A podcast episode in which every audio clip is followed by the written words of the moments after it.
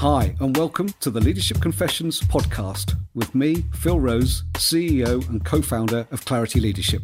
As a business coach and a keynote speaker, I've worked with some pretty high profile people, leaders of well known brands across a variety of different sectors and industries. And while these leaders are normally heard delivering press interviews and speaking at large scale conferences, I often find it's those off mic moments that can be the most interesting.